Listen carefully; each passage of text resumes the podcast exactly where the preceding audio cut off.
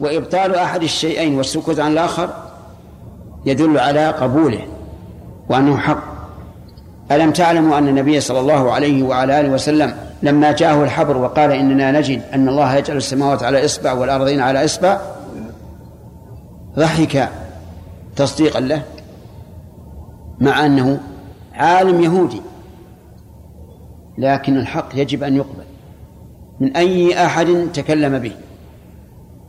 فلهذا يقول ابن القيم رحمه الله وتحل بالإنصاف أعظ بالإنصاف آه، أفخر حل أفخر حلة أفخر بالنصب على أنها حال من الإنصاف. ولا يجوز أن تكون مجرورة على أنها صفة لأنه يشترط في النعت أن يكون موافقا للمنعوت في المعرفة أو النكرة. زينت بها الأعطاف والكتفان. يعني إذا لبست على العتق وهو ما بين الكتف والرقبة والكتف صارت جميلة لأنها إنصاف واجعل شعارك خشية الرحمن مع نصح الرسول. الشعار اجعله خشية الله عز وجل لا الانتصار لنفسك. ولهذا كان النبي صلى الله عليه وعلى آله وسلم لا ينتصر لنفسه قط وإنما ينتصر لله سبحانه وتعالى. إذا انتهكت حرمات حرمات الله فإنه ينكرها أشد الإنكار. مع نصح الرسول يعني مع النصح للرسول صلى الله عليه وعلى آله وسلم وذلك بالمتابعة له. وتمسكن بحبله وبوحيه وتوكلن عليه حقيقة التكلان. تمسكن بحبل من؟ حبل الله كما قال عز وجل واعتصموا بحبل الله جميعا. وبوحيه أي بوحي الله إلى رسوله صلى الله عليه وعلى آله وسلم. وتوكلن حقيقة التكلان يعني اعتمد على الله لأن التوكل على الله هو صدق الاعتماد عليه. في جلب المنافع ودفع المضار مع الثقة به. هذا التوكل.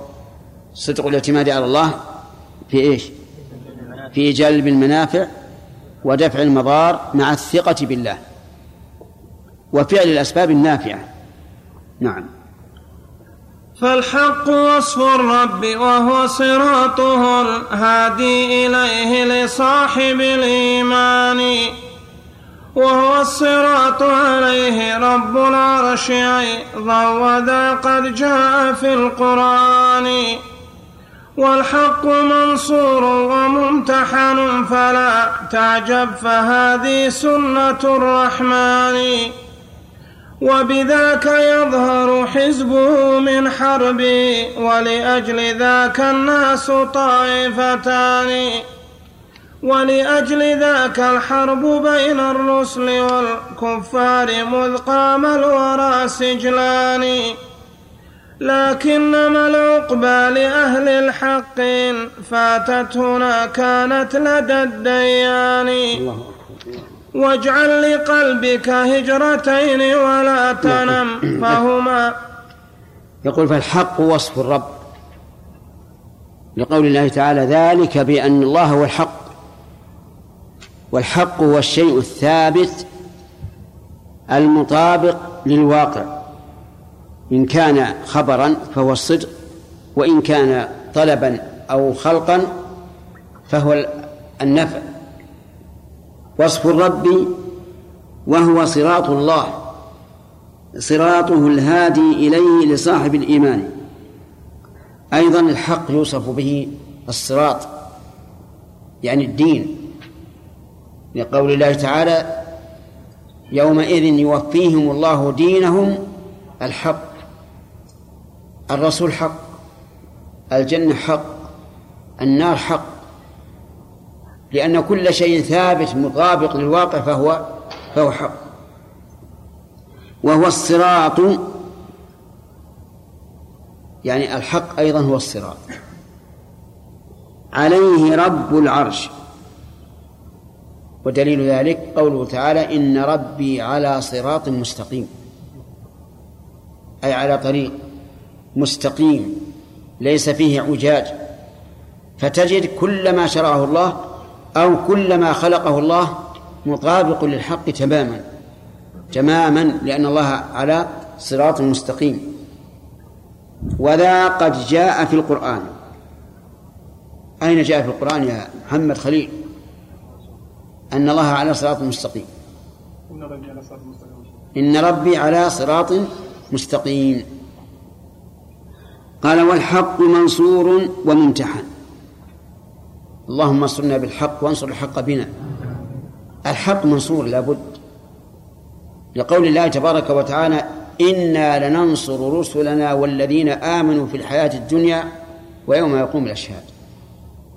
لكن لا بد من محنة. ولهذا قال وممتحن. فلا تعجب. أي لا لا تستنكر هذا. أن يكون الله تعالى يمتحن أهل الحق بالمحن ليختبرهم بها. ألم تروا أن الذهب لا لا يخرج صافيا إلا إذا عرض على النار وذاب وذهب وسخه لا بد من امتحان. ودليل هذا الواقع والشرع أما الواقع فانظر ماذا جرى للنبي صلى الله عليه وعلى آله وسلم. ماذا جرى عليه من المحن؟ محن عظيمة. في أول الدعوة وآخر الدعوة. ماذا جرى عليه في مكة؟ وماذا جرى عليه في الطائف؟ وماذا جرى عليه في المدينة؟ أليس قد شج وجهه وكسرت رباعيته بلى. لكن لا بد من امتحان أما الشرع فقد قال الله عز وجل وكذلك جعلنا لكل نبي عدوا من المجرمين. أتظن أن عدوك ينام دون أن يحاول القضاء عليك؟ أبدا. ولكن اقرأ ما بعد هذه الآية هذه الجملة وكذلك جعلنا لكل نبي عدوا من المجرمين. إيه. وكفى بربك هاديا ونصيرا. لأن العدو إما أن يغير عليك لهدم ما جئت به من الشريعة والتشويش عليك فيقابل بإيش؟ بالهداية. وكفى بربك هاديا. مهما حاول الأعداء أن يضلوا الناس عن سبيل الله فالله تعالى هو الهادي. أو يحاول العدو أن يقضي عليك بالعسكر بالقوى العسكرية فيقابل بإيش؟ بالنصر. وكفاديا ونصيرا. إذا لا بد من محنة. وكلما كان الإنسان أشد في دين الله والجهاد في دين الله لحقه من الألم ومن الأذى ومن التشويش وما لم يلحق غيره. فلا تعجب فهذه سنة الرحمن. إذن استدللنا على أن هذه سنة الرحمن بإيش؟ بدليل شرعي وواقعي. فلا بد من محنة. ولذلك نرى في واقعنا اليومي أو المدرسي العامي متى يكون الإنسان نابغا؟ إذا تفوق في إيش؟ في الامتحان. لا بد من, من الامتحان. فهذه سنة الرحمن. وهو نعم وبذاك يظهر حزبه أو حربه. حزبه من أنا كلها بالزاي المعجمة. وبذاك على كل أهل واحد حزب واحد حرب. وبذاك يظهر حزبه من حربه. ولأجل ذاك الناس طائفتان. بذاك أي بكون الحق منصور وممتحن يظهر يظهر الحزب من الحرب. فالمحارب ضد ما جاء في الوحي. ضد دين الله. والحزب حزب الله ينتصر لدين الله وينصره الله به. ولأجل ذاك الحزب بين الرسل والكفار مذ قام مذ قام الورى سجلان. ولأجل ذاك الحرب سجلان. كما قال أبو سفيان الحرب سجال. يعني دلو لك ودلو نعم لعدوك. فالحرب سجال؟ مساجلة بين أعداء الله وأولياء الله عز وجل. لكنما العقبى لأهل الحق. صدق. قال الله تبارك وتعالى تلك من أنباء الغيب نوحيها إليك ما كنت تعلمها أنت ولا قومك من قبل هذا. فاصبر. على إيه؟ اصبر على ما ينالك. من الأذى والمعارضة والمعاداة والمع... والمباغضة اصبر. إن العاقبة للمتقين. وصدق الله والله. العاقبة لمن؟ للرسول عليه الصلاة والسلام. قضى على صناديد قريش. وعاد منهم من بقي من أنصار الإسلام. عادوا قوادا في الإسلام. مجاهدين في سبيل الله. لا تنسى خالد بن الوليد ولا عكرمة بن جهل ولا غيرهم. واتسعت الرسالة حتى خرجت من وراء جزيرة العرب إلى مشارق الأرض ومغاربها وشمالها وجنوبها. فصارت العاقبة الآن لمن؟ لأبي جهل وقومه وأصحابه أو لمحمد رسول الله. نعم للثاني لا شك. ولا ومع هذا يقول رحمه الله إن فاتت هنا كانت لدى الديان. يعني إن فاتك النصر في الدنيا كان في الآخرة عند الله عز وجل. ولهذا قال عز وجل إنا لننصر رسلنا في الحياة الدنيا وفي الآخرة. افرض أن رجلا داعيا من الدعاة قام يدعو لدين الله ويبين بطلان ما عليه أهل الباطل ثم قضي عليه قبل أن يتم ما أراد.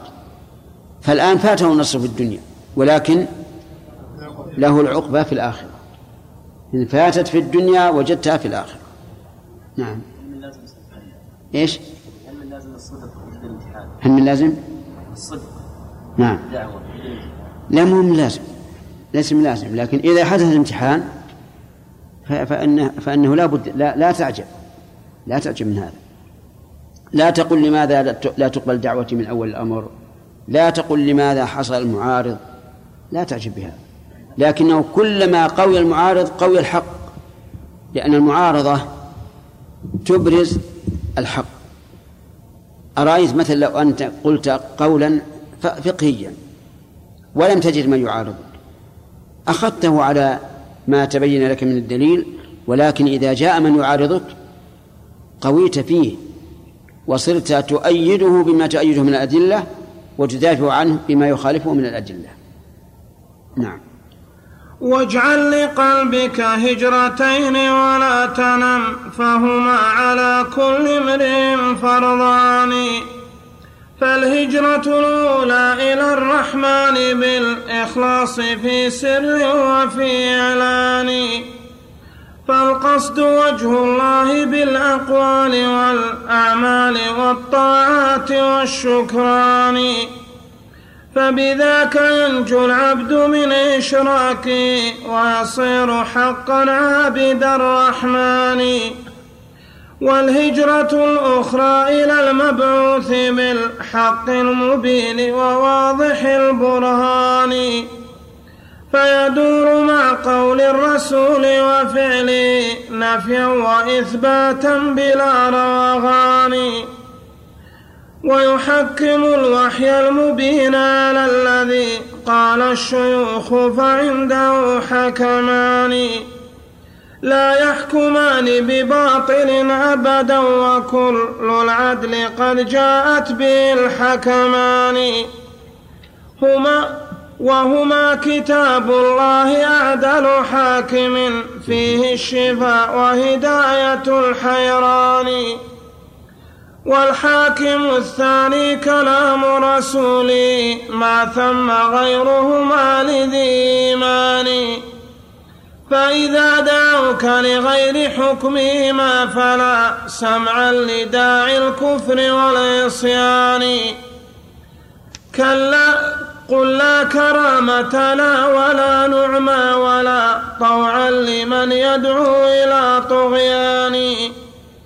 وإذا دعيت إلى الرسول فقل لهم سمعا وطوعا لست ذا عصيان رحمه الله. هذه أبيات مهمة جدا. فيها إخلاص القصد وإخلاص المتابعة. إخلاص القصد وإخلاص المتابعة. يقول اجعل لقلبك هجرتين. يعني هاجر بقلبك هجرتين. ومعناه الهجر هنا أن تترك ما سواهم. تترك ما سواهم. وتهاجر إليهما. هجرتين. ولا تنم. أي لا لا تتوانى ولا تتكاسل. بل كن يقظا سريعا ذا همة. فهما على كل امرئ فرضان. كل امرئ. المسلم والكافر أو المسلم فقط؟ المسلم والكافر. لأنه ما من أحد يسمع دعوة النبي صلى الله عليه وعلى آله وسلم ثم لا يؤمن بما يموت وهو لا يؤمن بما جاء به إلا كان من أصحاب النار. كل امرئ يجب عليه أن يهاجر هاتين الهجرتين. فالهجرة الأولى إلى الرحمن بالإخلاص في سر وفي إعلان. هذه الهجرة الأولى أن تكون مخلصا لله في سرك أي فيما تعمله في قلبك من خشية وتوكل ورغبة ورهبة وفي إعلان ما تفعله بجوارحك من قول أو فعل ويجوز أن يكون المعنى في سر يعني في غيبة عن الناس وفي إعلان أي في. معاينة الناس وكلاهما صحيح. في سر وفي إعلان فالقصد وجه الله. هذه هجرة القصد. يعني اجعل القصد وجه الله عز وجل. كما قال عز وجل يريدون وجهه. يريدون وجهه. واصبر نفسك مع الذين يدعون ربهم بالغداة والعشي يريدون وجهه. فالقصد وجه الله بالأقوال والأعمال والطاعات والشكران. قول الطاعات والشكران هذه من باب عطف آه، الصفات لأن الطاعات أقوالها وأعمالها كلها نعم آه، كلها داخلة في يعني يدخل فيها الشكران بل الشكر هو الطاعة وامتثال الأمر. فبذاك ينجو العبد من إشراكه ويصير حقا عابد الرحمن. يعني إذا أخلص لله عز وجل القصد في كل أقواله وأعماله وطاعاته وترك المنهيات فإنه ينجو من من الإشراك ويصير مخلصا تماما. والهجرة الأخرى إلى المبعوث بالحق المبين وواضح البرهان لأن النبي صلى الله عليه وعلى آله وسلم فيدور مع قول الرسول وفعله نفيا وإثباتا بلا روغان. يدور مع قول الرسول ومع فعله. نفيا إن نفى الرسول شيئا وإثباتا إن أثبت شيئا. بلا روغان والروغان هو عدم استقامة السير كما يكون ذلك في الثعالب. الثعلب ذكي يروغ إذا رأى عدوه وأدركه من إنسان أو حيوان وهو قد شد سعيا راغ يمينا أو شمالا أو رجوعا. وإذا صاحبه الذي وراءه قد تعداه بخطوات كثيرة. متى عاد يسترد ويرجع. فالإنسان يجب أن يكون دائرا مع قول الرسول صلى الله عليه وعلى آله وسلم وفعله نفيا فيما نفى وإثباتا فيما أثبت. في باب الخبر في الإثبات يصدق ولا يتردد ولا يقول كيف وكيف ولا لما في باب الأمر يطيع ولا يتردد ولا يقول هل الأمر للوجوب أو للاستحباب. في باب النفي في الأخبار أيضا يجزم بانتفاء ما نفاه الرسول صلى الله عليه وعلى آله وسلم ويجزم بإثبات ما أثبته. في باب النهي يترك ما نهى عنه ولا يقول هذا النهي للكراهة أو للتحريم. نهى عنه الرسول صلى الله عليه وسلم قل سمعنا وأطعنا واجتنب. أمر به قل سمعنا وأطعنا وافعل. ولذلك لا أذكر أن أحدا من الصحابة إذا أمر النبي صلى الله عليه أنهم يقولون يا رسول الله هل هذا وجوب ولا استحباب؟ نعم في باب الرأي يقولون هذا. كما يذكر عن الحباب بن منذر أن النبي صلى الله عليه وعلى آله وسلم لما نزل في أدنى مياه بدر قال يا رسول الله أهذا منزل أنزلك الله فيه؟ يعني فلا فلا نتعداه. أم هو الرأي والمكيدة؟ قال بل هو الرأي والمكيدة. قال ليس هذا. نتقدم إلى آخر بئر. من أجل أن لا يدخل الكفار علينا. كذلك أيضا امرأة مغيث. امرأة مغيث هذه جارية اعتقها أهلها اشترتها عائشة منهم لأنهم كاتبوها ثم اعتقتها. جارية يعني مملوكة. لما اعتقتها خيرها النبي صلى الله عليه وعلى آله وسلم بين أن تبقى مع زوجها أو تفسخ النكاح. لأنها صارت حرة. وزوجها عبد. فخيرها النبي صلى الله عليه وعلى آله وسلم فاختارت الفراق. وكانت تبغض زوجها بغضا شديدا. وهو يحبها حبا شديدا. حتى كان يتبعها في أسواق المدينة يبكي. يريد أن أن تبقى. ولكن أبت فتوسط النبي صلى الله عليه وسلم بينهما شافعا. يريد أن ترجع إلى زوجها. فقالت يا رسول الله أهو أمر تأمرني به؟ فسمعا وطاعة. أو هو مشورة وشفاعة؟ فلا حاجة لي فيه. قال لا هو مشورة وشفاعة. قالت ما لي فيه حاجة. أما أنه يقول افعلوا كذا ثم يقولون يا رسول الله أهذا وجوب أو جواز أو استحباب؟ لا ما قالوا هذا. إذا إذا دعوا إلى الله ورسوله قالوا سمعنا وأطعنا. فيدور مع قول الرسول وفعله نفيا وإثباتا بلا روغان. ويحكم الوحي المبين على الذي قال الشيوخ يحكم الوحي المبين يعني الكتاب والسنة. قال الشيوخ يعني الفقهاء فقهاء المذهب مثلا أو علماء الكلام الذين يقتدى بهم أكثر المتعصبين للمذاهب إذا قلت هذا لا لا يجوز قال لا هذا يجوز. وش الدليل؟ قاله في الكتاب الفلاني. والحقيقة أن أقوال أهل العلم يحتج لها ولا يحتج بها. ما هي حجة؟ الحجة فيما قال الله ورسوله. فهو يقول إنه يحكم الوحيين على الذي قال الشيوخ فعنده حكمان. ما هما؟ الكتاب والسنة.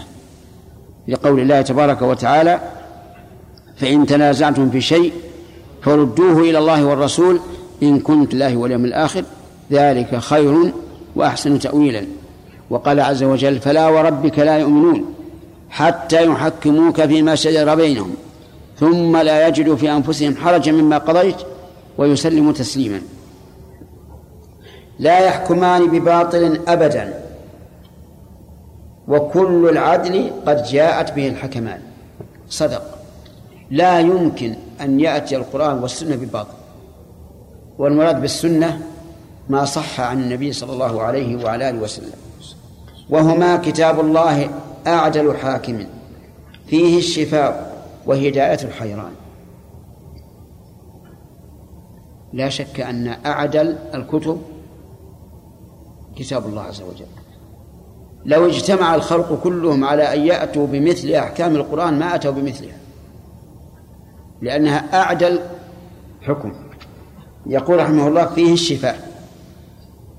الشفاء هو البرء من المرض. فأي شفاء في القرآن؟ الشفاء الحسي أو الشفاء المعنوي؟ كلاهما. قال الله عز وجل يا أيها الناس قد جاءتكم موعظة من ربكم وشفاء لما في الصدور. هذا الشفاء المعنوي. وقال النبي صلى الله عليه وعلى آله وسلم للذي قرأ على اللديق بالفاتحة. فقام كأنما نشط من عقال قال لهذا القارئ وما يدريك أنها رقية. فهو, فهو جامع فالشفاء الذي جاء بالقرآن أو الذي في القرآن يشمل الشفاءين الحسية والمعنوي وهداية الحيران. إي والله هداية الحيران المتحير المتردد الشاك أين يجد الهداية؟ نعم في القرآن يجد الهداية في القرآن وطيب القلب وطمأنينة القلب وانشراح الصدر وانفتاح النفس في القرآن مهما طلبت من الأطباء أن أن يزول عنك ما في قلبك فلن تجد مثل القرآن لكن لمن؟ قل هو للذين آمنوا هدى وشفاء للذين آمنوا. أما غير المؤمن ما ينتفع به. واسمع قول الله عز وجل وإذا ما أنزل السورة نظر بعضهم إلى بعض. وإذا ما أنزل السورة فمنهم من يقول أيكم زادته هذه إيمانا؟ قال الله عز وجل فأما الذين آمنوا فزادتهم إيمانا وهم يستبشرون وأما الذين في قلوبهم مرض فزادتهم رجسا إلى رجس غير المؤمن لا يرى الشفاء في القرآن أبدا ولا ينتفع بالقرآن. بل إذا تتلى عليه آيات آيات الله قال إيش؟ أساطير الأولين لأنه لا ينتفع بها. أساطير الأولين مثل ما نقول نحن سواليف الأولين. لأنه لا ينتفع لا ينتفع. فكلما كان الإنسان أقوى إيمانا بالله كان القرآن أنفع له في شفاء مرض القلب وفي نور القلب وفي انشراح الصدر وفي طمأنينة القلب. وجرب تجد. جرب تجد. وهي نعم فيه الشفاء وهداية الحيران. العجيب أن أحيانا أحدثكم عن نفسي. أطلب حكم مسألة من المسائل أطلبها في فيما عندي من كتب الفقهاء وفيما أعرف من السنة. ولا ولا أجدها. ثم أتأمل في آية من القرآن توحي بهذه بحكم هذه المسألة فإذا تأملت وجدت الحكم في القرآن. وجدت الحكم في القرآن. فيطمئن الإنسان إلى أن القرآن فيه إلى أن القرآن تبيان لكل شيء. وهداية لكل حائر. نعم وهداية الحيران. والحاكم الثاني كلام رسوله. ما ثم غيرهما لذي إيمان. قيدها المؤلف. قال لذي إيمان. كلام الرسول عليه الصلاة والسلام هو الحاكم الثاني. وفعله هو الحاكم الثاني. وقد سمعتم قول الله عز وجل فلا وربك لا يؤمنون حتى يحكموك فيما شجر بينهم أي فيما حصل بينهم من نزاع ثم لا يجدوا في أنفسهم حرجا مما قضيت ويسلموا تسليما. كلام رسوله. نعم. ما ثم غيرهما لذي إيمان. وإذا دعوت لغير حكمهما فلا سمعا لداعي الكفر والعصيان. رحمه الله. إذا دعوك للتحاكم إلى غيرهما فلا سمعا لداعي الكفر والعصيان. أفادنا المؤلف رحمه الله أن من حكم بغير ما جاء في الكتاب والسنة فحاله بين أمرين. إما أن يكون كافرا وإما أن يكون عاصيا. ولهذا قال فلا سمعا لداعي الكفر والعصيان. كلا نعم. قل لا كرامة لا ولا نعمى ولا طوعا لمن يدعو إلى طغيانه هذا هكذا الواجب على المسلم. أن يقول بقلبه وقاله لا سمع ولا طاعة. لمن يدعو إلى طغيان. كيف يدعو إلى طغيان؟ نعم لأن أي إنسان يدعو إلى حكم غير حكم الله ورسوله فهو طاغ. كما قال عز وجل ألم تر إلى الذين يزعمون أنهم آمنوا بما أنزل إليك وما أنزل من قبلك؟ كمل. يريدون أن يتحاكموا إلى الطاغوت. وقد أمروا أن يكفروا به. ويريد الشيطان أن يضلهم ضلالا بعيدا. وإذا قيل لهم تعالوا إلى ما أنزل الله وإلى الرسول رأيت المنافقين يصدون عنك صدودا. إذن كل ما خالف حكم الله فهو طغيان. وكل من دعا إلى ذلك فهو طاغوت. فهل تريد أن تكون من أهل الإيمان أو من أهل الطاغوت؟ من أهل الإيمان. أنا سليم الله عنك شيخ الهداية أن العلم مع مع فتح البصيرة يفتح الإنسان يا شيخ بصيرة الله يفتح البصيرة ما ما تجي على على بال غيره. لو أن لو أن الإنسان لما يفكر إنسان في ابن القيم رحمه الله إنه بيسقط على على أحكام ذي ويسقط على ما ما ذكر من الفنونية ما ما ما يتصور الإنسان. لكن هذا فتح الله يفتح على على العبد نعم.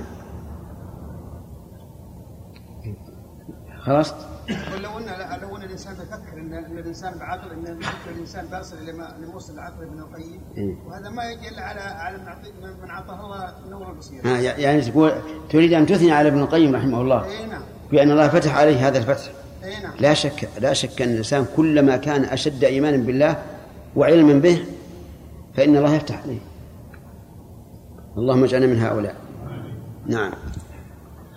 وإذا تكاثرت الخصوم وصيحوا فاثبت فصيحتهم كمثل دخان يرقى إلى الأوج الرفيع وبعده يهوي إلى قعر الحضيض الداني هذا وإن قتال حزب الله بالأعمال لا بكتائب الشجعان. والله فتحوا البلاد بكثرة أنا وآداهم بلا حسبان. وكذاك ما فتحوا القلوب بهذه الآراء بل وكذاك ما فتحوا القلوب بهذه الآراء بل بالعلم والإيمان. رحمه الله يقول إذا تكاثر إذا تكاثرت الخصوم يعني بأن كنت وحيدا في بلدك تدعو إلى السنة واتباع السلف وكثر الأعداء الذين يدعون إلى مذهبهم الباطل. فما الواجب؟ أتنهزم؟ لا لأنك إذا انهزمت فقد هزمت الحق. بل أثبت أثبت وما أرعب أعداؤك وما أرعب أعداء أعداءك إذا رأوك ثابتا. أثبت فصيحتهم كمثل دخان. الدخان إذا ثبت له الإنسان تمزق وتفرق يمينا وشمالا ولم يضر الإنسان. وإذا تعالى في الجو فمآله الرجوع السفل. هذا التمثيل من أعجب التمثيلات وأدقها. نعم فهو أشد من قول الشاعر بليت بلا الأطلال إن لم أقف بها وقوف شحيح ضاع في الترب خاتمه. الأطلال أطلال محبوبته يقول بليت بلا أطلال إن لم أقف بها وقوف شحيح ضاع في الترب خاتمه. شحيح إذا ضاع خاتمه بالتراب ماذا؟ هل ينظر بأول مرة ويمشي؟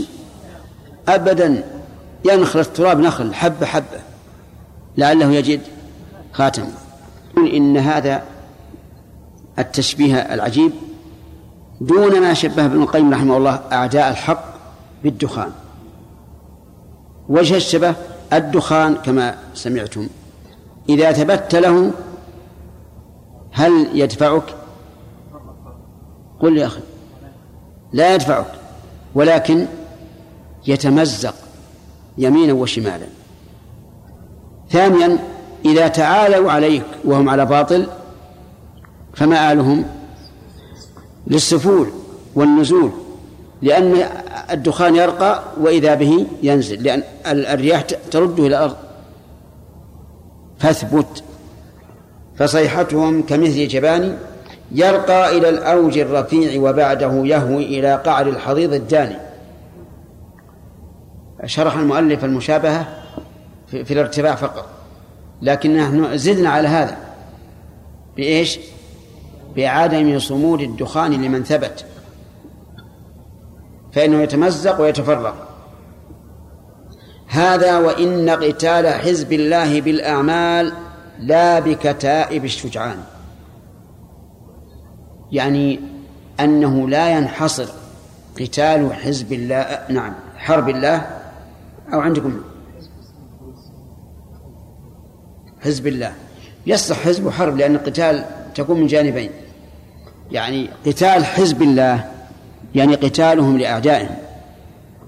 ليس بكتائب الشجعان. يعني ليس بكتائب الشجعان وحدها. انتبه. وإلا فمن المعلوم أن قتال حزب الله لأعدائهم يكون بالأعمال ويكون بالكتائب. ولولا الكتائب ولولا رايات الجهاد ما حصل الغلبة على أعداء الله. فأعداء الله قتال يكون بأمرين بالأعمال والثاني بكتائب الشجعان فابن القيم رحمه الله لم ينف أن القتال يكون بكتائب الشجعان ولكنه نفى أن يكون القتال مقتصرا على إيش؟ كتائب الشجعان وصدق رحمه الله. الأعمال الصالحة. الأخلاق الفاضلة المعاملات الطيبة تفتح قلوب الأعداء أكثر مما تفتحه السيوف. ولهذا نجد في, في علم التاريخ أن كثيرا من رؤساء الكفر لما شرح لهم الإسلام أسلموا بدون أي قتال. لما قيل إن المسلمين كذا وكذا أسلموا. هرقل لما ذكرت له صفات الرسول عليه الصلاة والسلام. ماذا قال؟ أقر بأنه حق لكنه منعه والعياذ بالله الشح بملكه فلم يسلم. يقول هذا وإن قتال حزب الله بالأعمال لا بكتاب الشجعان والله ما فتحوا البلاد بكثرة. والله ما فتحوا البلاد من يشير إليه؟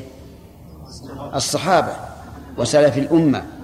ما فتحوا بكثرة أنا وأعداهم بلا حسبان وكذاك ما فتحوا القلوب بهذه الآراء بل بالعلم والإيمان. صح صدق.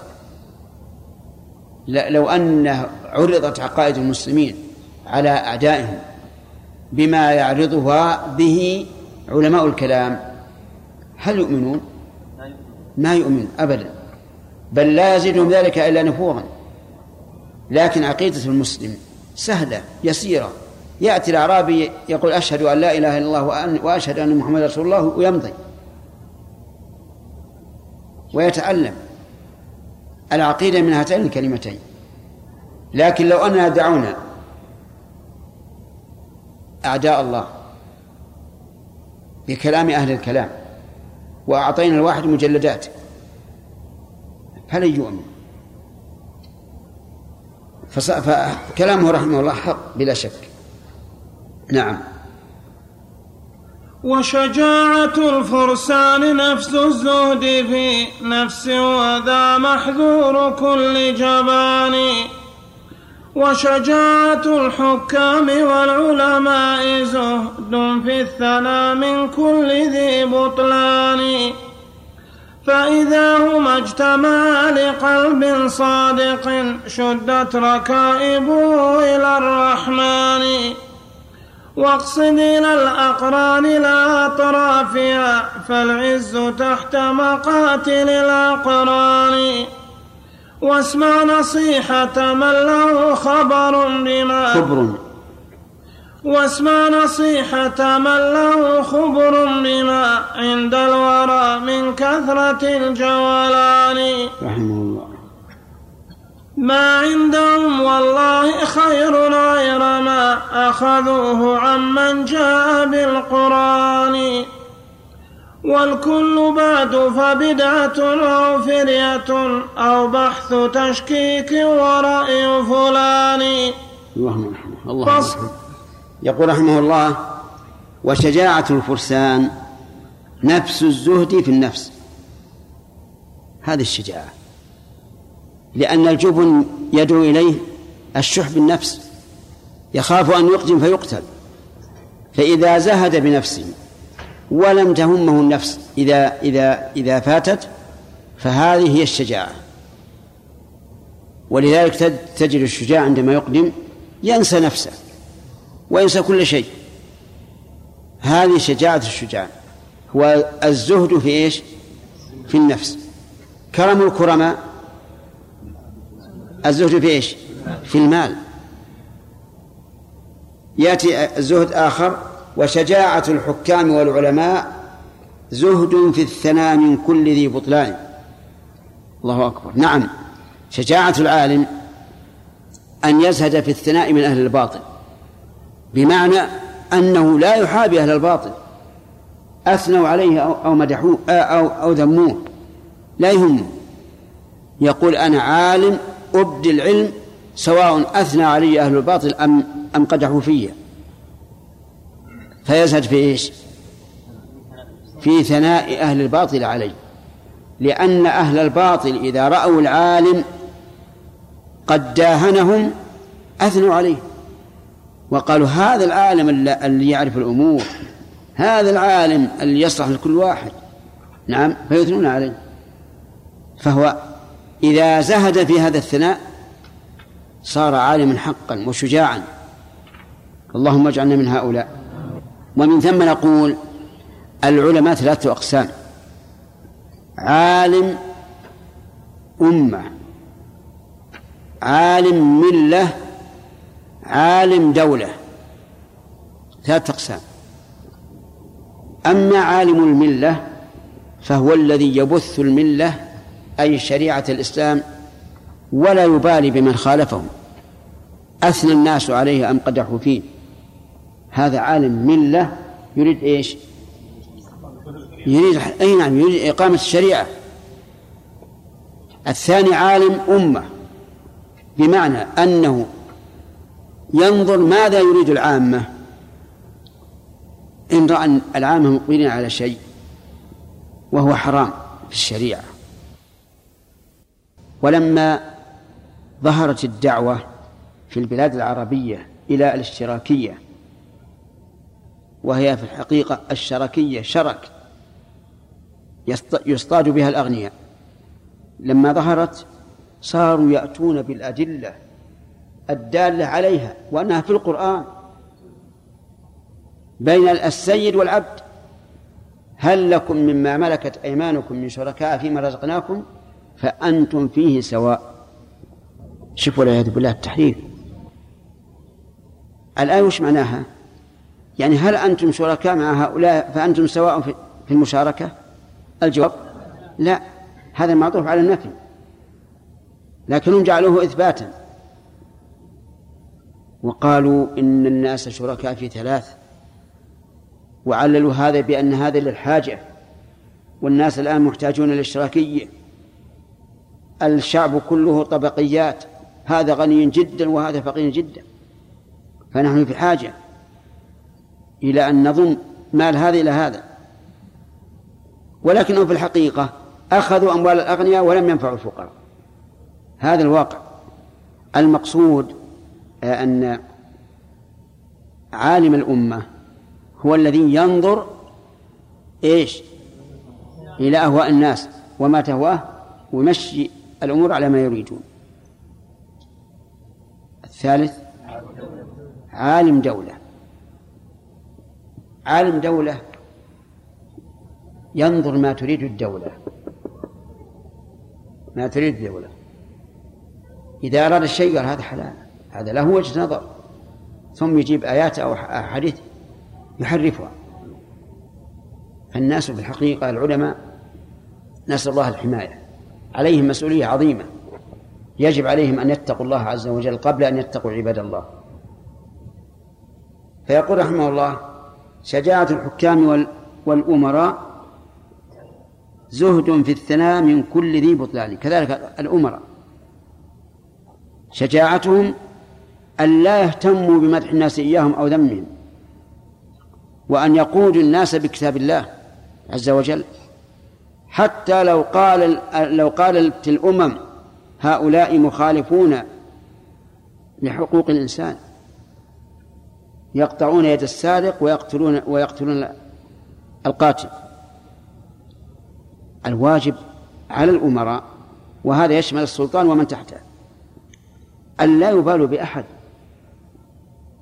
وأن يزهدوا في ثناء الناس عليهم بالباطل. فصار شجاعة المقاتل هو الزهد في النفس. شجاعة الغني الزهد في المال. شجاعة العالم الزهد في الثناء من أهل الباطل. شجاعة الأمير الأمراء الزهد نعم. في ثناء الناس أو قدحهم لا يهمهم أحد. هذه في الحقيقة ضوابط لو أنكم إذا مرت بكم تقيدونها تحطون عليها إشارة ثم تنقلونها في دفتر خاص يكون فيها فائدة عظيمة مرجع. لأن في الواقع ضوابط قد لا تجدها في غير هذا الكتاب. نعم. فاصدع بأمر الله. لا لا ما شرط الباقي. فإذا هما اجتمعا لقلب صادق شدت ركائبه إلى الرحمن. اجتمع إيش؟ الزهد في النفس والزهد في الثناء فإنها سوف تشد ركائبه إلى الله عز وجل ويكون قصده وجه الله. واقصد إلى الأقران لا أطرافها. فالعز تحت مقاتل الأقران. يعني إذا قتلت لا تروح للحواشي. ابدأ بإيش؟ بالأقران. من هم الأقران يا يحيى؟ ها؟ الأقران اللي مثلك في الشجاعة أنت شجاع لا تذهب إلى إلى أطراف الجيش الذين ليس عندهم الشجاعة. قتلهم سهلا لكن اقصد إلى إلى من يا؟ الأقران اللي مثلك. اقتلهم. كذلك بالنسبة للعلماء. لا تذهب للعامة. اقتل العالم الذي يقودهم بالباطل. اقتله طبعا مو بالسيف لكن بالحجة والبرهان. وهذه توصية من خبير بالأمر. إنك إذا على باطل قول فإلى من تقصد؟ هل تذهب إلى العام تناظره في هذا القول؟ لا أذهب إلى العالم. ويقول العوام إذا صدعت رأس الحية مات ذنبها صحيح هذا ولا لا؟ لكن تقطع ذنبها ما ما تموت. طيب. اقصد الأقران لا أطرافها فالعز تحت مقاتل الأقران واسمع نصيحة من له خبر بما عند الورى من كثرة الجولان يعني نفسه. خبر أي علم. إلى من واسمع نصيحة من له خبر بما عند الورى. من كثرة الجولان يعني إنه رحمه الله جال في في أقوال العلماء. وليس بلازم أن يذهب إلى كل عالم في بيته لكن جال في أقوال العلماء فيما كتبوه وتأملها وعرفها. ما عندهم والله خير غير ما ما عندهم والله خير غير ما أخذوه عمن جاء بالقرآن. وهذا من إنصاف المؤلف. يقول الخير اللي عندهم موجود في القرآن وأكثر ما عندهم هو الباطل والشر. فإذا كان الخير الذي عندهم موجودا في القرآن فإلى أين أرجع؟ إلى القرآن. و ولا يهمني إذا وافقوا القرآن في شيء ثم أبطل ما خالف القرآن مما عندهم لا يهمني هذا. والكل بعد فبدعة أو فرية أو بحث تشكيك ورأي فلان. أربعة أقسام. إما بدعة ابتدعوها في دين الله. من عبادة قولية أو فعلية. وإما فرية أي كذب. أخبروا به عن الله عز وجل. الثالث أو بحث تشكيك فيما يريدونه من الأسئلة التي لا لا يجدون لها جوابا. ولهذا قال بعضهم أكثر الناس شكا عند الموت أهل الكلام. اللهم أعذنا من ذلك يا رب العالمين. وارزقنا اليقين أحياء وعند الموت. أو رأي فلان. هذا عدد التقليد الأعمى. قال فلان وقال فلان. فهؤلاء القوم ليس عندهم إلا واحد من هذه الأمور الأربعة. بدعة فرية تشكيك تقليد. نعم. فاصدع بأمر الله لا تخشى الورى في الله واخشاه تفز بأماني. واهجر ولو كل الورى في ذاتي لا في هواك ونخوة الشيطان. واصبر بغير تسخط وشكاية واصفح بغير عتاب من هو جاني. واهجرهم الهجر الجميل بلا أذى إن لم يكن بد من الإجران وانظر إلى الأقدار وانظر إلى الأقدار جارية بما قد شاء من غي ومن إيمان. واجعل لقلبك مقلتين كلاهما بالحق في ذا الخلق ناظرتان. فانظر بعين الحكم وارحمهم بها إذ لا ترد مشيئة الديان. وانظر بعين الأمر واحملهم على أحكامه فهما إذا النظران واجعل لوجهك مقلتين كلاهما من خشية الرحمن باكيتان. لو شاء ربك كنت أيضا مثلهم فالقلب بين أصابع الرحمن. اللهم ثبتنا اللهم ثبتنا اللهم ثبتنا. واحذر يقول المؤلف رحمه الله فاصدع بأمر الله. لقول الله تعالى فاصدع بما تؤمر. اصدع يعني بينه بيانا واحدا تصدع به الحجر من قوة البيان والإظهار. لا تخشى الورى في الله. واخشاه. هذا مأخوذ من قوله فلا تخشوا الناس واخشوني. واخشاه تفز بأماني.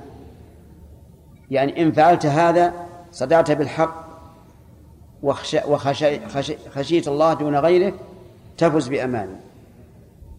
واهجر ولو كل الورى في ذاته لا في هواك ونخوة الشيطان. اهجر من خالف الحق. ولو كانوا كل الورى في ذات الله عز وجل لا في هواك.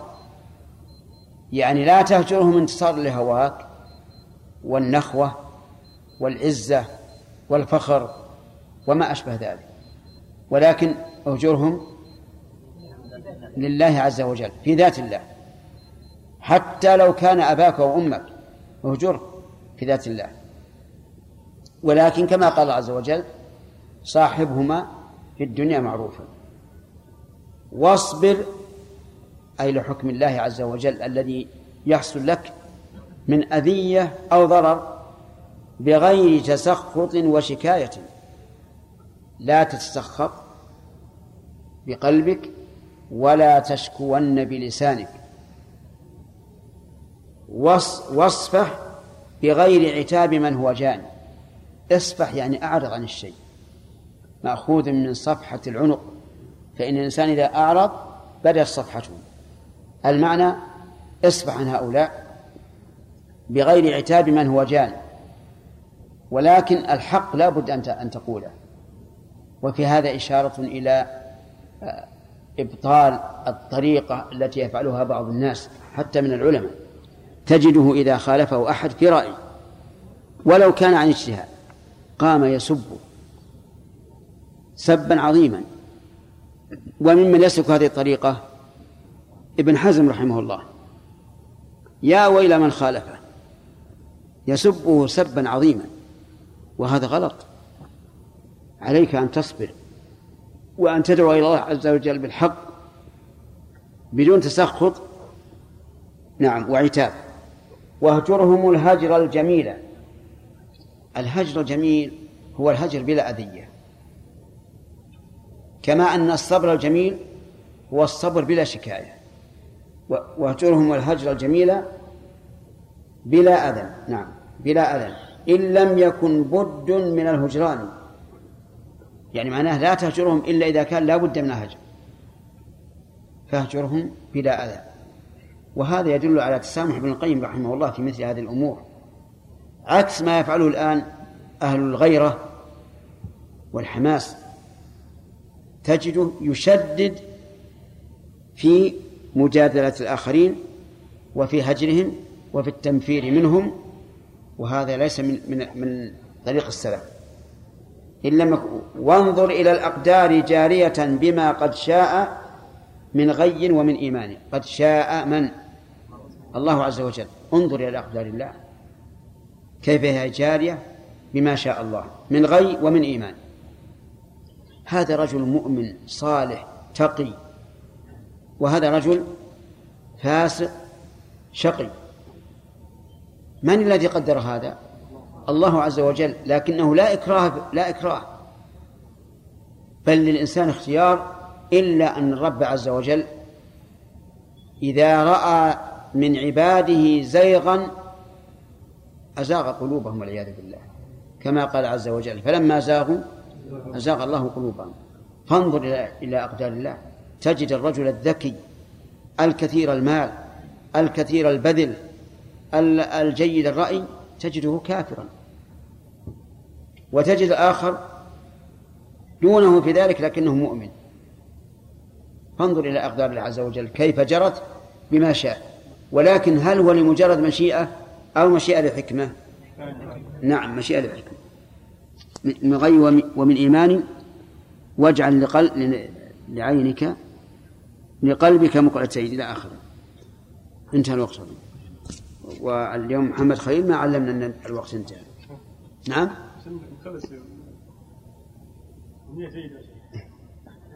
إن شاء الله غدا. إذا شئتم نخلي غدا. ها؟ نونية؟ نونية. من يخالف؟ بسم الله الرحمن الرحيم. لو شاء ربك كنت أيضا مثلهم فالقلب بين أصابع الرحمن. واحذر كمائن نفسك التي مات واحذر كمائن نفسك التي متى خرجت عليك كسرت كسر مواني. وإذا انتصرت لها فأنت كمن بغى. طفي الدخان بموقد النيران.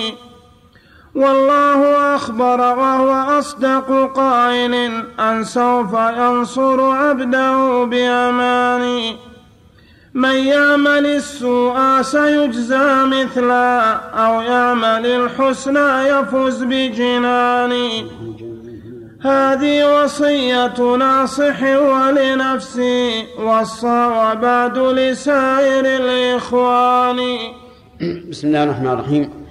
قال المؤلف رحمه الله تعالى واجعل لقلبك مقلتين كلاهما بالحق في ذا الخلق ناظرتان. اجعل لقلبك عينين تنظر إلى الخلق من وجهين. فانظر بعين الحكم وارحمهم بها إذ لا ترد مشيئة الديان. انظر بعين الحكم أي الحكم الكوني القدري. كيف حكم الله على هؤلاء بالضلال؟ وارحمهم بها. ارحمهم بها أي بهذه العين. كيف أضل الله هؤلاء المساكين؟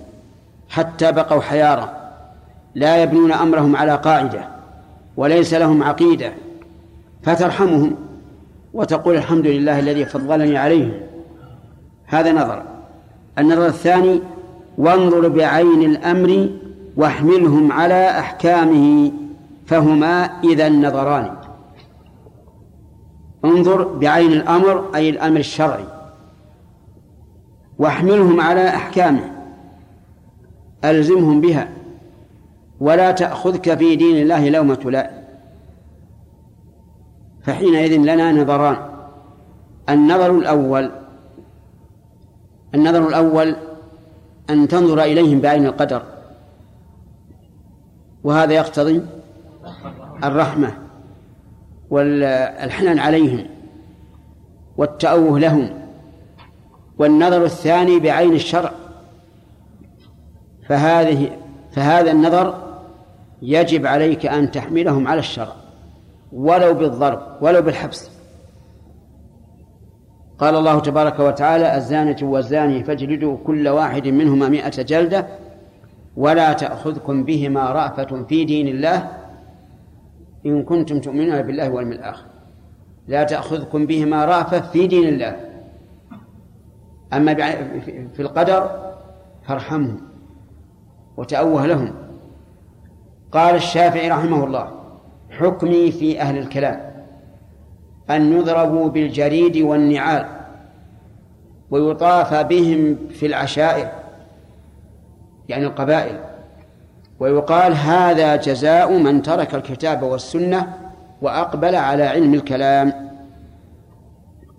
هذا النظر بأي بأي النظرين الشرع قال قال شيخ الإسلام ابن تيمية في الفتوى الحموية وهم مستحقون لما قاله الشافعي من وجه. وهذا إذا نظرنا إليهم بعين الشرع. لكن إذا نظرت إليهم بعين القدر رحمتهم ورققت لهم وقلت سبحان الله الذي أضل هؤلاء مع أنهم قد يكونون أذكياء. وقد يكونون على أخلاق فاضلة وقد يكونون على عبادات وخشوع ولكنهم ضلوا في العقيدة. وهذا لا شك أنه من العدل. وأنت إذا نظرت إليهم من هذا الوجه حرصت غاية الحرص على أن يلتزموا بإيش؟ بالشرع. لأن من رحم أحدا لفقد شيء لا بد أن يسعى أن يسعى له بالحصول عليه. يقول رحمه الله واجعل لوجهك مقلتين كلاهما من خشية الرحمن باكيتان. شوف القلب جعل له مقلتين تنظران إلى الخلق بعين القدر وبعين الشرع. أما أما الوجه فيقول اجعل لوجهك مقلتين كلاهما من خشية الرحمن باكيتان. يعني العينين.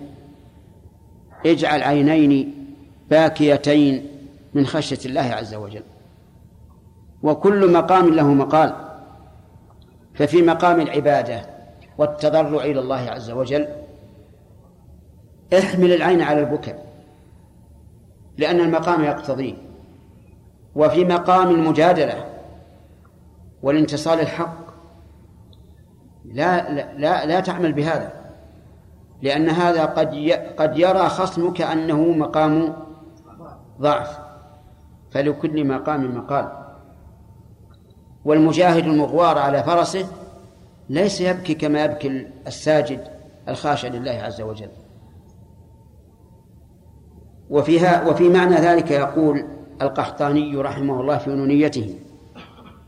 يا حبذا عينان في غسق الدجى من خشية الرحمن باكيتان. نعم هاتان العينان محل الثناء لأن حبذا يعني الثناء عليهم لو شاء ربك كنت أيضا مثلهم فالقلب بين أصابع الرحمن. صدق. لو شاء الله لكنت مثلهم لأنك بشر وإنسان تقرأ كما يقرؤون وتتدبر كما يتدبرون فلو شاء الله لأضلك. فاحمد الله على هذه النعمة ولا نعمة الهداية ولا تعجب بنفسك ولا تقل هذا مني. فتكون فتكون كقارون الذي قال إنما أوتيته على علم عندي. وإذا اعتقدت هذه العقيدة صرت تلجأ إلى الله عز وجل أن يثبتك دائما. فإن القلب بين أصابع الرحمن عز وجل. يقلبه كيف يشاء. ولما حدث النبي صلى الله عليه وعلى آله وسلم بهذا الحديث قال اللهم مقلب القلوب ثبت قلوبنا على دينك. اللهم مصرف القلوب صرف قلوبنا على طاعتك. احرص. على هذا القلب الذي إذا صلح صلح القلب الجسد كله وإذا فسد فسد الجسد كله. اللهم أصلح قلوبنا اللهم أصلح قلوبنا اللهم أصلح قلوبنا يا رب العالمين. قوله بين أصابع الرحمن هكذا ثبت عن النبي صلى الله عليه وعلى آله وسلم. ولا يلزم من كون القلب بين أصابع الرحمن المماسة والمباشرة بحيث يقال إن هذا الحديث لا يصح لأنه يستلزم أن تكون أصابع الرب عز وجل في صدور بني آدم. لأن أهل التعطيل عطلوا هذا الحديث وأنكروه وقالوا لا يمكن كيف القلوب بين أصابع الرحمن؟ فيقال البينية لا تقتضي المماسة ولا المباشرة. الدليل قول الله تبارك وتعالى والسحاب المسخر بين السماء والأرض. مسخر بين السماء والأرض. هل هو يماس الأرض؟ عجيب وجميل لا. هل يماس السماء؟ لا. ومع ذلك سمى الله ذلك بينية فلا يلزم من كون قلوبنا بين أصابع الرحمن أن تكون المماسة أو المباشرة. فإذا قال قائل كيف إذن؟ كيف إذن؟ فالجواب أن نجيبه بما أجاب به الإمام مالك رحمه الله. البينية معلومة والكيفية مجهولة والسؤال عنها بدعة والإيمان بها واجب واجب. هكذا نقول في كل من حاول أن يسأل عن كيفية صفات الله عز وجل. أو أن يتخيل ذلك بقلبه حتى لو حدثتك نفسك أن أن تتطلب كيفية صفات الله فأورد عليها ما قاله مالك رحمه الله وغيره من العلماء. اللهم ثبت قلوبنا على طاعتك يا رب العالمين. واحذر كمائن نفسك اللاتي متى خرجت عليك كسرت كسر مهان كمائن النفس ما كمن فيها وخفي. والنفس أمارة بالسوء إلا ما رحم ربي. فاحذر. كمائن النفس أنواع كثيرة جدا قد تكون بكراهة الحق وتثاقل الحق والحسد للخلق والعداوة والبغضاء للمؤمنين وغير ذلك مما هو مما لا يحصى. احذر هذه الكمائن. احذرها. لأنها إن خرجت عليك كسرت كسر مهاني آه، شبهها المؤلف رحمه الله بالكمين في الحرب. الكمين في الحرب يختفي يختبئ لعدوه ثم يخرج إليه. وإذا خرج إليه انكسر. وانظر كيف فعل فعل الثقيف. بل هوازن. في غزوة الطائف. كانوا ثلاثة آلاف وخمسمائة. وكان النبي صلى الله عليه وعلى آله وسلم مع جنوده اثني عشر ألفا. كمن لهم هؤلاء في الوادي؟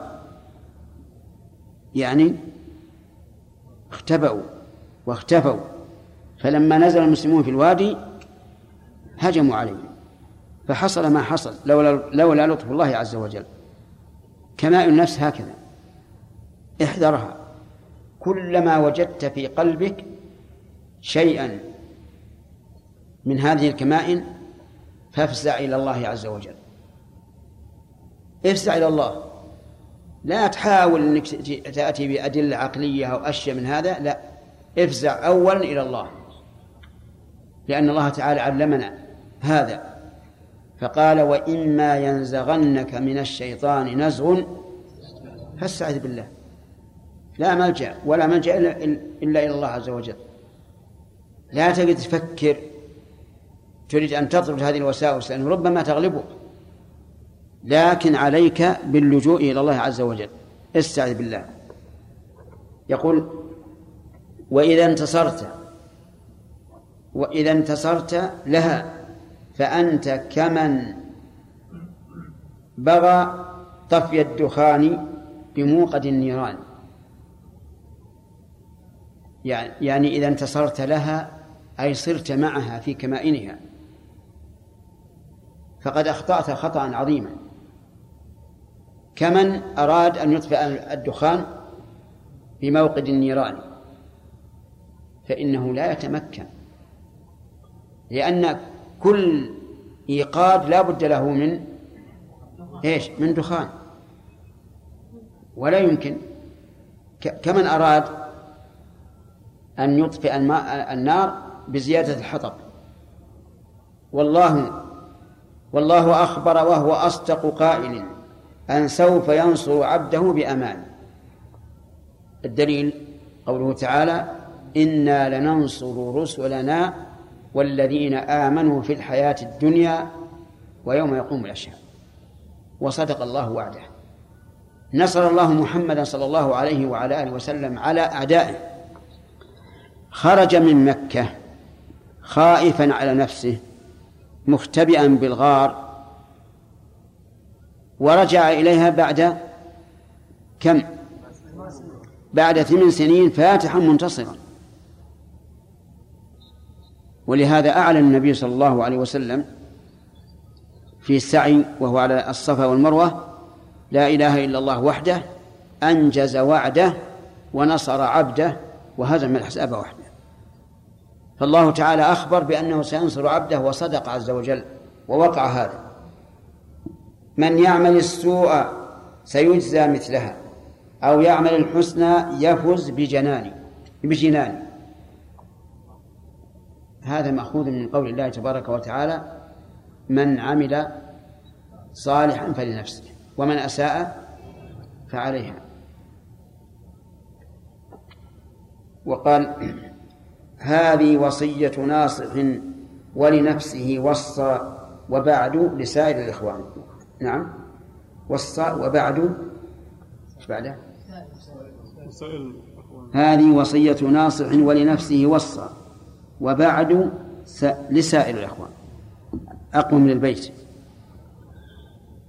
يعني أنه رحمه الله أوصانا بهذه الوصايا النافعة. وقد بدأ بنفسه.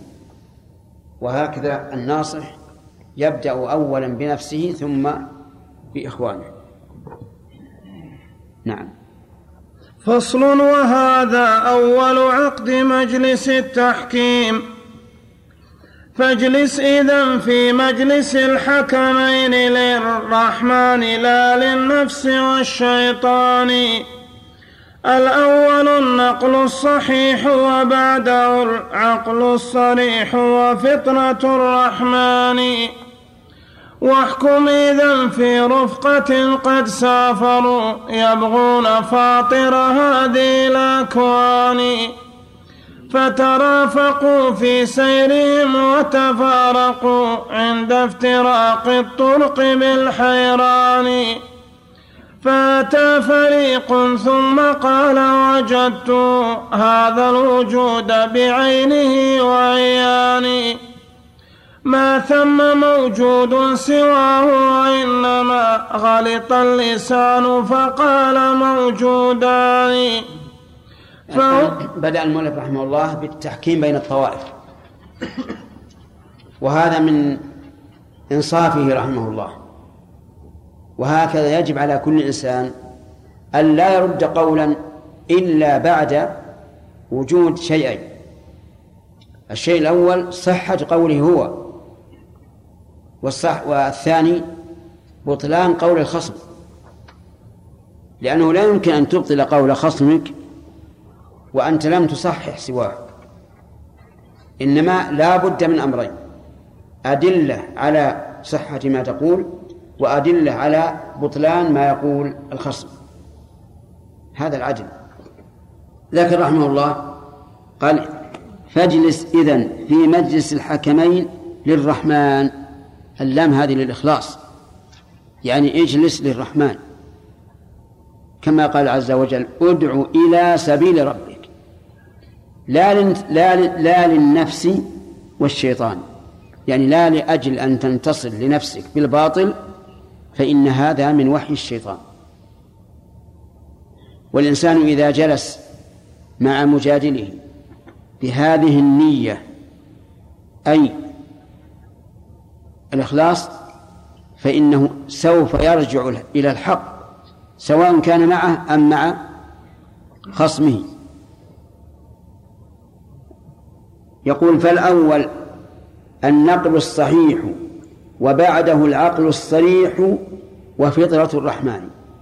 الواقع أن المؤلف رحمه الله جعلهما شيئين وهما ثلاثة. الأول النقل الصحيح. ويتمثل هذا في القرآن الكريم وفيما صح عن النبي صلى الله عليه وعلى آله وسلم. أما ما لم يصح فليس بشيء. ولهذا قيده المؤلف بقوله النقل الصحيح. بعد ذلك العقل الصريح. العقل الصريح والصريح من كل شيء خالصه. والمراد بالعقل الصريح الخالص من الشبهات والشهوات. يعني الإنسان حينما يتدبر ويتعقل لا يكون في قلبه شبهة أو شهوة لانتصار نفسه فهذا هو العقل الصريح الخالص من الشبهات والشهوات. فإن العقل الصريح يطابق تماما النقل الصحيح وإن كان في النقل الصحيح ما يعجز العقل الصريح عن إدراكه. ولذلك نحن لا ندرك تفاصيل ما نعم ما اتصف الله به أبدا. لكن ندرك الإجمال ثم نأخذ التفصيل من القرآن والسنة. واضح يا جماعة؟ طيب. إذن العقل الصريح ما هو؟ الخالص من الشبهات والشهوات. ليس يريد أن ينتصر لنفسه وليس عنده شبهة فيما ذهب إليه. فإنه لابد أن يطابق النقل الصحيح. ولا يمكن أن يتعارض أبدا. فإن قدر تعارضهما فهو إما أن يكون النقل غير صحيح وإما أن يكون العقل غير صريح. أما نقل صحيح وعقل صريح فلا يمكن. وقول فطرة الرحمن الفطرة في الحقيقة غير العقل. الفطرة مجبول عليها الإنسان. يدرك مدلولها بدون بدون تعقل وبدون نظر. كعلو الله عز وجل. هذا مدرك بالفطرة. الإنسان مفطور قبل أن يدرس أدلة العلو. النقلية والعقلية يؤمن بأن الله فوق كل شيء. فاحكم إذن واحكم إذن في رفقة ساف نعم قد سافروا. يبغون فاطر هذه الأكوان. سافروا سفرا معنويا وهو سفر القلب. أي ساروا بقلوبهم يطلبون الله. أين الله؟ ومن هو الله؟ والمؤلف سيذكر أقسام الناس كلهم. الكافر والمؤمن. سافروا يبغون فاطر هذه الأكوان. فترافقوا. في سيره. حين خرجوا من البلد ترافقوا رفقة ولكنهم تفرقوا عند افتراق الطرق بالحيران. لما افترق الطريق تحيروا. أيذهبون يمينا أو شمالا أو أماما أو خلفا؟ تفرقوا. فهم ترافقوا في أول إيه؟ الطريق. ثم افترقوا عند افتراق الطرق. فأتى فريق ثم قال وجدته أي وجدت فاطر هذه الأكوان فالضمير يعود على قوله فاطر هذه الأكوان. وجدته هذا الوجود بعينه وعيانه. يعني هو نفس الوجود الرب هو الوجود. ما ثم موجود سواه وإنما غلط اللسان فقال موجودان. سبحان الله هؤلاء يقولون الرب هو المربوب والخالق هو المخلوق. ما فيه رب. هؤلاء هم أهل وحدة الوجود. يقولون كل الكون هو الرب. والرب هو الكون. ما ثم موجودان وإنما غلط اللسان فقال موجودان. نعم. فهو السماء بعينها ونجومها وكذلك الأفلاك والقمران. وهو الغمام بعينه والثلج والأمطار مع برد ومع حسبان. وهو الهواء بعينه والماء والترب الثقيل ونفس ذي النيران. هذه بسائط ومنه تركبت هذه المظاهر ما هنا شيئان. وهو الفقير لها لأجل ظهوري فيها كفقر الروح للأبدان. وهي التي افتقرت إليه لأنه هو ذاتها ووجودها الحقان. وتظل تلبسه وتخلعه وذا الإيجاد والإعدام كل أوان. ويظل يلبسها ويخلعها وذا حكم المظاهر كي يرى بعيان وتكثر الموج وتكثر الموجود كالأعضاء في المحسوس من بشر ومن حيوان. أو كالقوى في النفس ذلك واحد متكثر قامت به الأمران فيكون كلا هذه أجزاء هذه مقالة مدعي العرفان أو أنها كتكثر الأنواع في جنس كما قال الفريق الثاني. فيكون كليا وجزئيات هذا الوجود فهذه قولان. إحداهما نص الفصوص وبعده قبل. إحداهما نص الفصوص وبعده قول ابن سبعين وما القولان. عند العفيف التلمساني الذي هو غاية في الكفر والبهتان.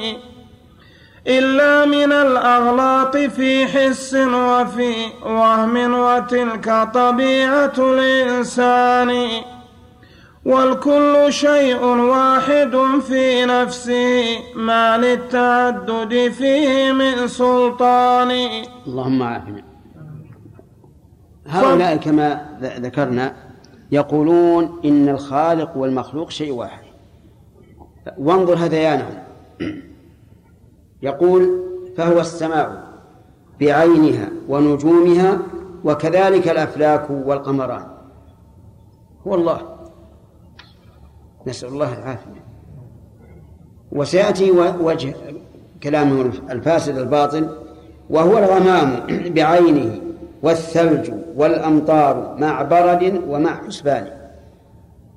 عندكم حسبان ولا بالسين؟ لا يبعد أن تكون بالصاد يعني الحسبان حسب البرد لأنه كالحسباء يرمي بالأرض. وهو الهواء بعينه والماء والترب الثقيل ونفس ذي النيران. هذه بسائطه ومنه تركبت هذه المظاهر. يقول هذه هذا هو الله عز وجل. وكيف يكون الله مختلف اختلافا عظيما؟ يقول هذا البسائط. البسائط كما نقول الأصول. ومنه تركبت هذه المظاهر ما هنا شيئان مظاهر. الآن لو صورنا إنسان عليه مثلا شماغ أحمر ملون ثياب بيضاء وهذه مظاهر فقط. وإلا فهما شيء واحد. الاختلاف في النظر فقط. وإلا فهما شيء واحد. مظاهر فقط. وهو الفقير. وهو الفقير لها لأجل ظهوره فيها كفقر الروح للإنسان. نعم. نعم نعم. كفقر الروح للأبدان.